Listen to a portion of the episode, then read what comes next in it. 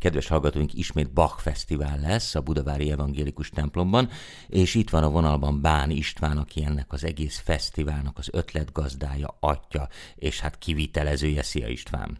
Szervusztok, és köszöntöm a kedves rádió hallgatókat. Hát az első koncert az ma szerdán este lesz, úgyhogy aki siet, az még odaér. 7 órakor kezdtek? Mindegyik koncert 7 órakor van, igen, és a szerdai kezdés után nagyon egyszerű megjegyezni, hogy mindig másnapon, két naponként van. Tehát koncertluk, koncertluk, koncertluk. Tehát ha valaki szerdán már eljön, akkor követni fogja, hogy mikor van a következő alkalom. Igen, hát ezek szezonálisak egyébként ezek a fesztiválok, mindig van télen meg tavasszal, és hát mindig a nemzetközi régi zenei élet legjavát szoktad meghívni. Gondolom most is fantasztikus zenészek jönnek. Ez így van. Önmagában az apropó csodálatos, hogy 17-ben megépítettük az ország legnagyobb barokk orgonáját a Budavári Evangélikus templomba, és miután ez a hangszer 415 Hz-re épült, tehát barokk hangolású, emiatt tudunk kamarazenét is csinálni vele, ugyanúgy tudunk zenekari koncerteket csinálni vele, úgyhogy kontinuó hangszerként szerepel, és a, a tavaszi fesztivál az mindig csak Bach. Tehát zenekari, uh-huh. koncerták, kórusművek, kamarazene, szóló, van ott minden. De az orgona ennél sokkal többet akar, és ezért kapott ő egy saját fesztivált, ami ősszel van, és ez a Nemzetközi Orgona Fesztivál, ami előtt most vagyunk. Egyébként ez nemzetközileg egy, hát hogy mondjam, nagy szám ez az orgona? Nekem mindenképp a legnagyobb szám. Tudok normális választ is adni a kérdésedre, igen, az. És még pedig azért, mert ez egy olyan unikális barokk hangszer, ami nagyon ritka ebben a régióban, sőt, alig van, és uh, tényleg vannak olyan, olyan helyzetek, hogy meghívok egy világkörű orgonaművészt, és aztán fel, fel nevet a, te- a telefonban, hogy jaj, de jó, már úgy vártam, hogy hívjál, annyi jót hallottam a hangszerről, meg a fesztivál minőségéről, és ez tényleg így van, hogy ezek a, ezek a világhírességek, akik, akik megszólaltatják, viszik a hírét szerte a világban, és bárhogy vesszük, tehát mi magyarok vagyunk és imádjuk a hazánkat, de azért mi Európának a szélén vagyunk. Tehát nem feltétlenül számítanak arra, hogy egy ilyen, ilyen fantasztikus és unikális barokk orgona mm-hmm. pont Magyarországon van, de hát itt van, és azt a nemzetközi rangú színvonalat, amit, amit, amit lehet, azt mi itt megcsináljuk. Tehát, hogy, hogy tudjuk azt hozni, amihez hozzászoktak világszerte, sőt, még jobbat is. És ez a legfontosabb, azért bárhova nem mennek el ezek az emberek, mindig az a legfontosabb, hogy milyen hangszeren játszhatnak. Hm. De hát ez az orgona, ez tulajdonképpen Bach tervei alapján készült, hogy én ezt jól tudom. Ez így egy picit elnagyolva. Aha. Johann Sebastian Bach egy fantasztikus zeneszerző volt, mindenféle zenei stílust és irányzatot tudott beleolvasztani a saját munkásságába, de nagyon fontos volna tudni, mint orgona szakértő is alkalmazták. Tehát fennmaradtak orgona tervei, fennmaradtak orgona átépítései, fennmaradtak véleményezései orgonátvételekről. Tehát lehet tudni, hogy milyen, milyen irányban próbált ő, mint hangszerről, az orgonáról gondolkodni, uh-huh. és mi ezt próbáltuk követni, és ehhez vettünk egy olyan orgonaépítőt, aki akkora beli volt, Gottfried Zilberman, és aztán az ő kései hangszerének a mintájára építettük meg a mi orgonánkat. Pécset készült, ugye, a hangszer? Igen, hát részben, de hát a legnagyobb része ott készült, de az orgonépítés az azért nagyon vicces, mert az orgona gyárban felépítik, felállítják, de ott még nincs kész, és aztán elhozzák mindig az aktuális templomba, és ott fejezik be, ez egy rendkívül izgalmas munka. Az aktuális templomnak az anyaga, az mennyire határozza meg az orgona hangzását. Most nyilván, hogyha fából készül egy templom, vagy téglából épül, akkor az nyilván más, de gondolom a kőből épült templomok között is van különbség, nem tudom, a különböző kövek között, vagy lehet, hogy ez egyáltalán nem számít, és inkább az építészet maga, az akusztika az, ami meghatározza, illetve hát a boltívek és a hajók száma, és mit tudom én csak különbség van a templomterekben, tehát nagyon fontos ezt tudni, hogy, hogy ritkán fordult az elő, hogy eleve úgy tervezték a templomokat, hogy abba orgon is fog kerülni. Például egy, egy extrém eset, én most nyáron játszottam a Regensburgi domban, egy szintiszta gótikus katedrális, és hát akkor még nem létezett az orgona, mint hangszer. Tehát Igen. miért terveztek volna bele legalább egy helyet, hogy hová lehetne tenni, Úgyhogy azt a 36 tonnás orgonát, amit végül is belépítettek, azt négy konzolon lógatták be a plafonról, mert nem volt helye az orgonának. Franciaországban ez másképp volt a romantikában, mert ott már úgy tervezték a templomokat, hogy előre kikérték az orgonaépítő véleményét, és a protestáns világban, tehát az evangélikus templomokban Németországban, már a barokban természetesen ott meg alap volt, hogy azért legyen egy orgonakarzat. De ez még mind nem határozta meg az akusztikát, csak az igényt, meg a törekvést. Uh-huh. És ezért nagyon fontos az, hogy, hogy aztán a térben hogy szólal meg, és amit mondtam előtte is, hogy az orgona az igazából a templom térben készül el végleg, és csak ott tudják a hangzását tökéletesíteni és egységesíteni. Tehát kicsi túlzásra az orgonak köré építik a templomot. Hát ezen az optimális. Általában fordítva van, kivéve a franciák, akik képesek voltak, hogy keresztül tolják. De akkor magának a templomnak az anyaga az kevéssé meghatározó. Biztos, hogy meghatározó, de hát itt akusztikai szempontok játszanak fontos szerepet, tehát a, a hang hullámnak a terjedése is az orgona, ne felejtsük el, ez nem hangszer, az egy gép.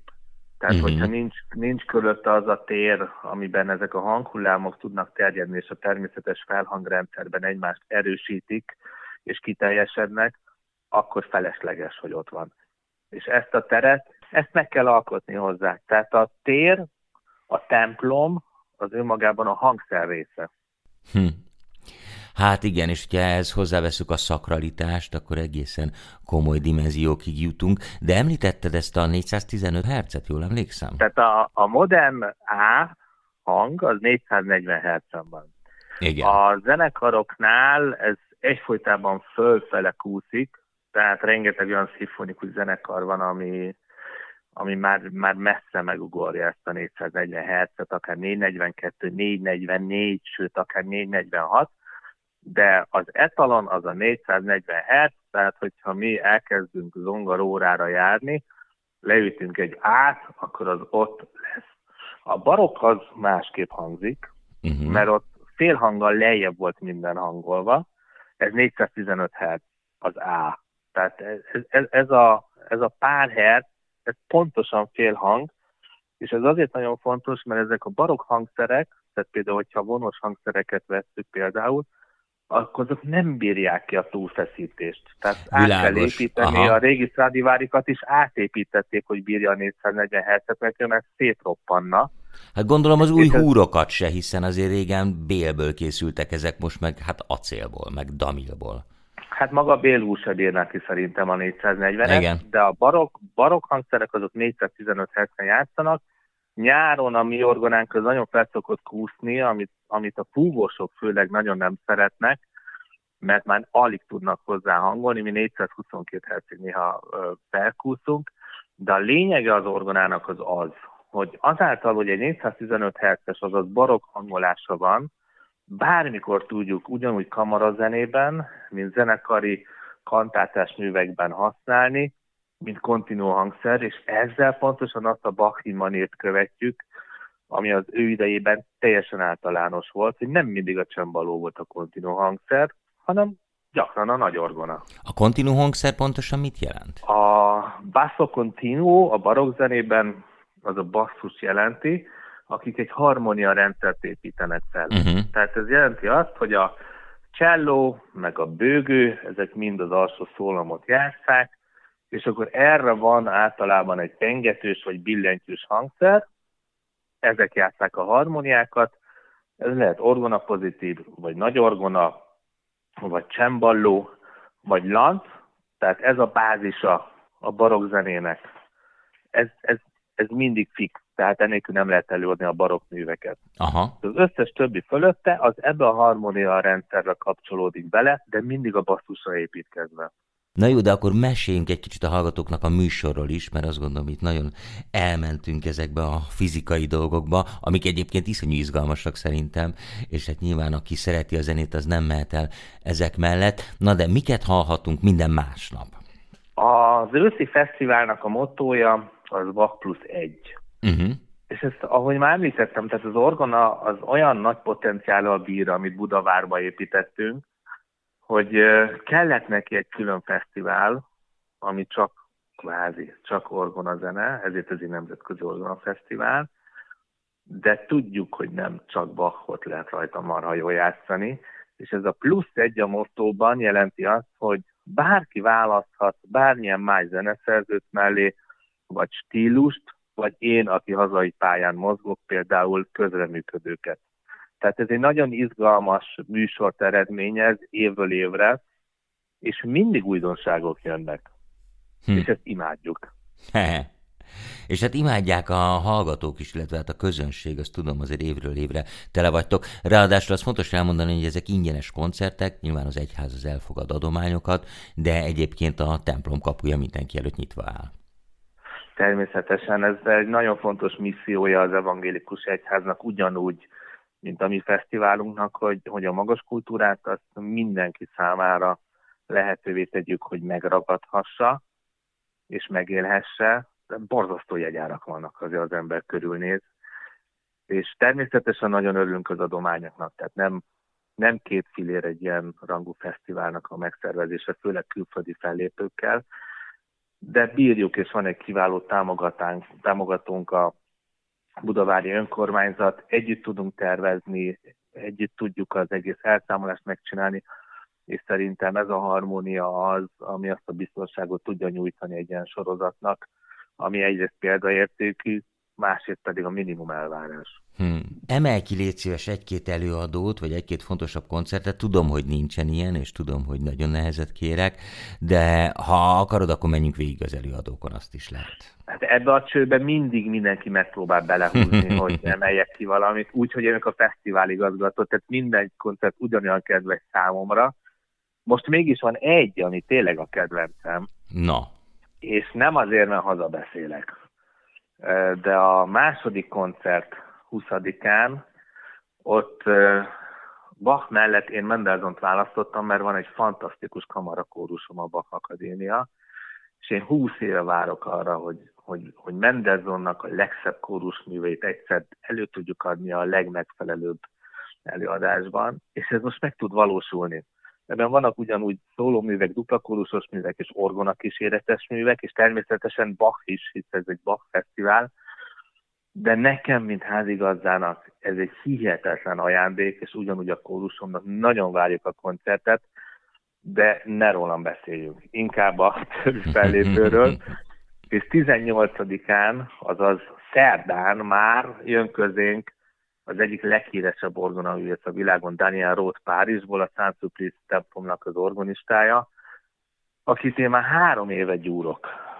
És csak hogy egy kis kulisszatitkot eláruljak a hallgatóságnak, hogy hogy lehet fesztivált szervezni, ezek nagyon elfoglalt emberek. Van olyan organista, például a Tamás templom Lipcséből az ő organistája, ő is szívesen jött volna, de azt mondta, hogy 25-re tud nekem időpontot mondani, amikor szabad tehát én a Daniel Rottal, a Párizsi organistával... Ő bocsánat, hát akkor, de hát ő akkor Bachnak, hát nem az egyenesság ide tulajdonképpen a, hogy mondják ezt, tehát a letéteményes, hát hogyha valaki a Tamás templomnak az organistája. Bárhogy veszük, az egy nagyon klassz dolog, ha az ember ott működhet, ahol Bach is működött, és nyilván ide is fog jönni közénk. De Daniel Rotta voltam úgy, aki az egyik kedvenc organistám is egyben nem csak egy világsztár, hogy megírtam neki még jó időben, hogy, hogy mondjon nekem két hetet ősszel, amikor ráér, mert az sem titok, hogy rögtön két koncertet szerveztünk neki, mert a Tihanyi apátságba is megy az én Aha. koncertem után, ahol ugyanolyan szeretettel fogadják, mint, mint mi Budavárban és megadta azt a két hetet, amikor ráér, és erre építettem rá az egész fesztivált. Mhm. Tehát a többiek hogy tudnak ehhez alkalmazkodni, ez egy 80 éves ember, egy, egy, egy valódi ikon.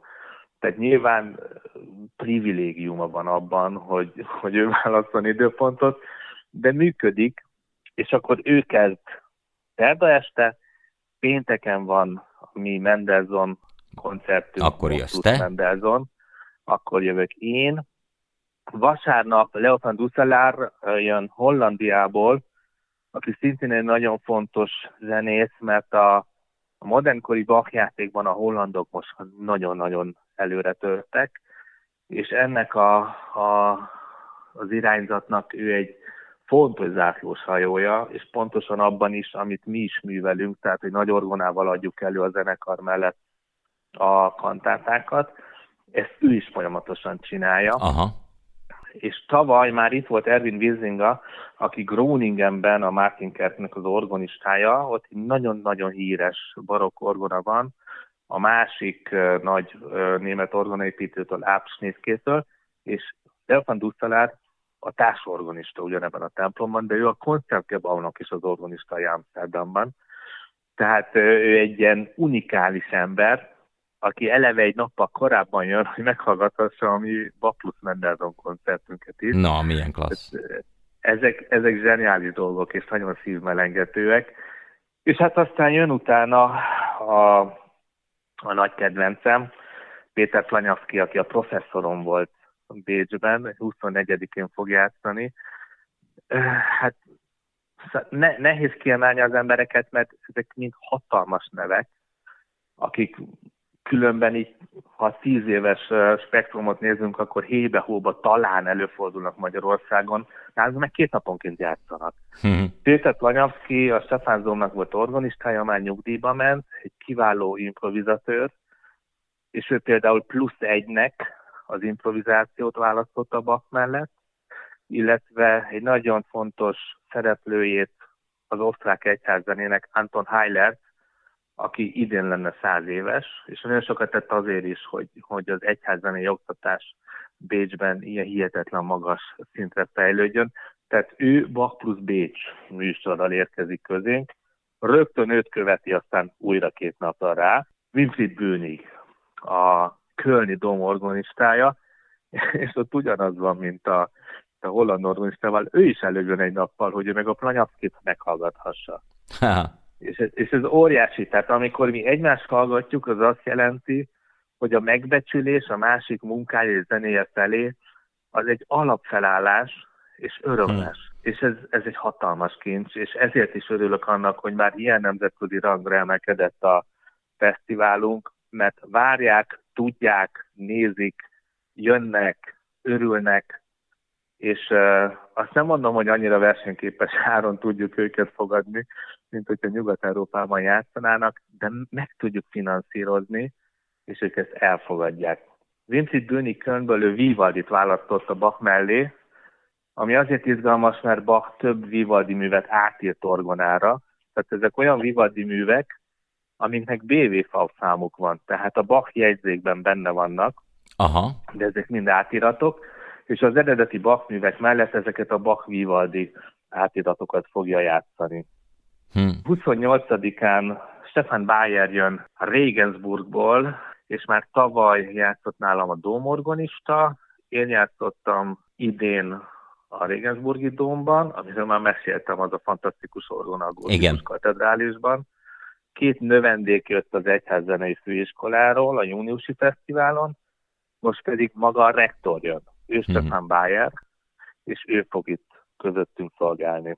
Van egy kuriózum is, mégpedig ez a régi törekvésem, akik ennek a fesztiváljainkra tudják, hogy ö, mindig próbálom propagálni, hogy az ifjú művészek is lehetőséget kapjanak a szereplésre. Igen.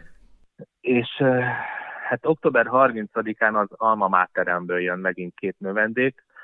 Tavaly is játszottak össze, ketten már a Bécsi Akadémiáról, és most is jön két kiváló fiatal művész az egyházene tanszékről, és a műsorválasztások is nagyon jó, mert ők vak mellé Muffátot választották. Hmm. Muffát hiába francia születésű zeneszerző, egy igazi kozmopolita volt, aki minden zenei irányzatot és tudást magába gyúrt, ahogy utazott keresztül Kasul Európán, és az a, az a leg, legérdekesebb, hogy a bécsi időszakban tetszel a legtöbbet az asztalra. Tehát a bécsiek egy picit úgy magukénak érzik Muffátot, hogyha két osztrák fiatal művész pont Muffátot fogja hozni nekünk, és uh, szerintem ez nagyon jól illik ahhoz, hogy, hogy mégiscsak Bécsből jönnek, akkor hát azt a zenét játszuk. Hm.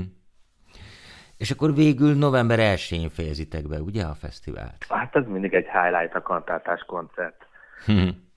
az, a, az a hangzásvilág a nemzetközi zenekarommal és ezzel a csodálatos kórussal, és kiváló szólistákkal, amit, amit mi létre tudunk hozni ennek az orgonának az oldalán, ez tényleg, tényleg a legmagasabb színvonal, és, és ezt nem azért mondom, mert én vezetem ezt a koncertet, mint karmester, hanem pontosan tudom, hogy milyen hihetetlen magas kvalitású emberek szerepelnek benne, és ez még önmagában kevés lenne. Hm. De én csak kedves emberekkel dolgozom.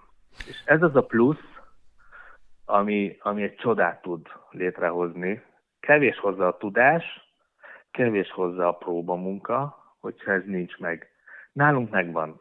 És pontosan emiatt messze átlagon felüli, amit hmm. a publikum hallhat egy ilyen kantátás koncerten barokk hangszerekkel, és nagy orgona kísérettel. És ez a kedvesség, ez át is jön a zenén, tehát akkor még egyszer 18-án szerdán indul, és egészen november 1-ig tart a Budavári Bach Fesztivál, és minden második nap hallhatunk fantasztikus nemzetközi mestereket. Én Bán Istvánnak nagyon szépen köszönöm, egy nagyon fontos kérdést föl kell még, hogy tegyek. Mennyire lesz hideg a templomban? Még nem tudjuk.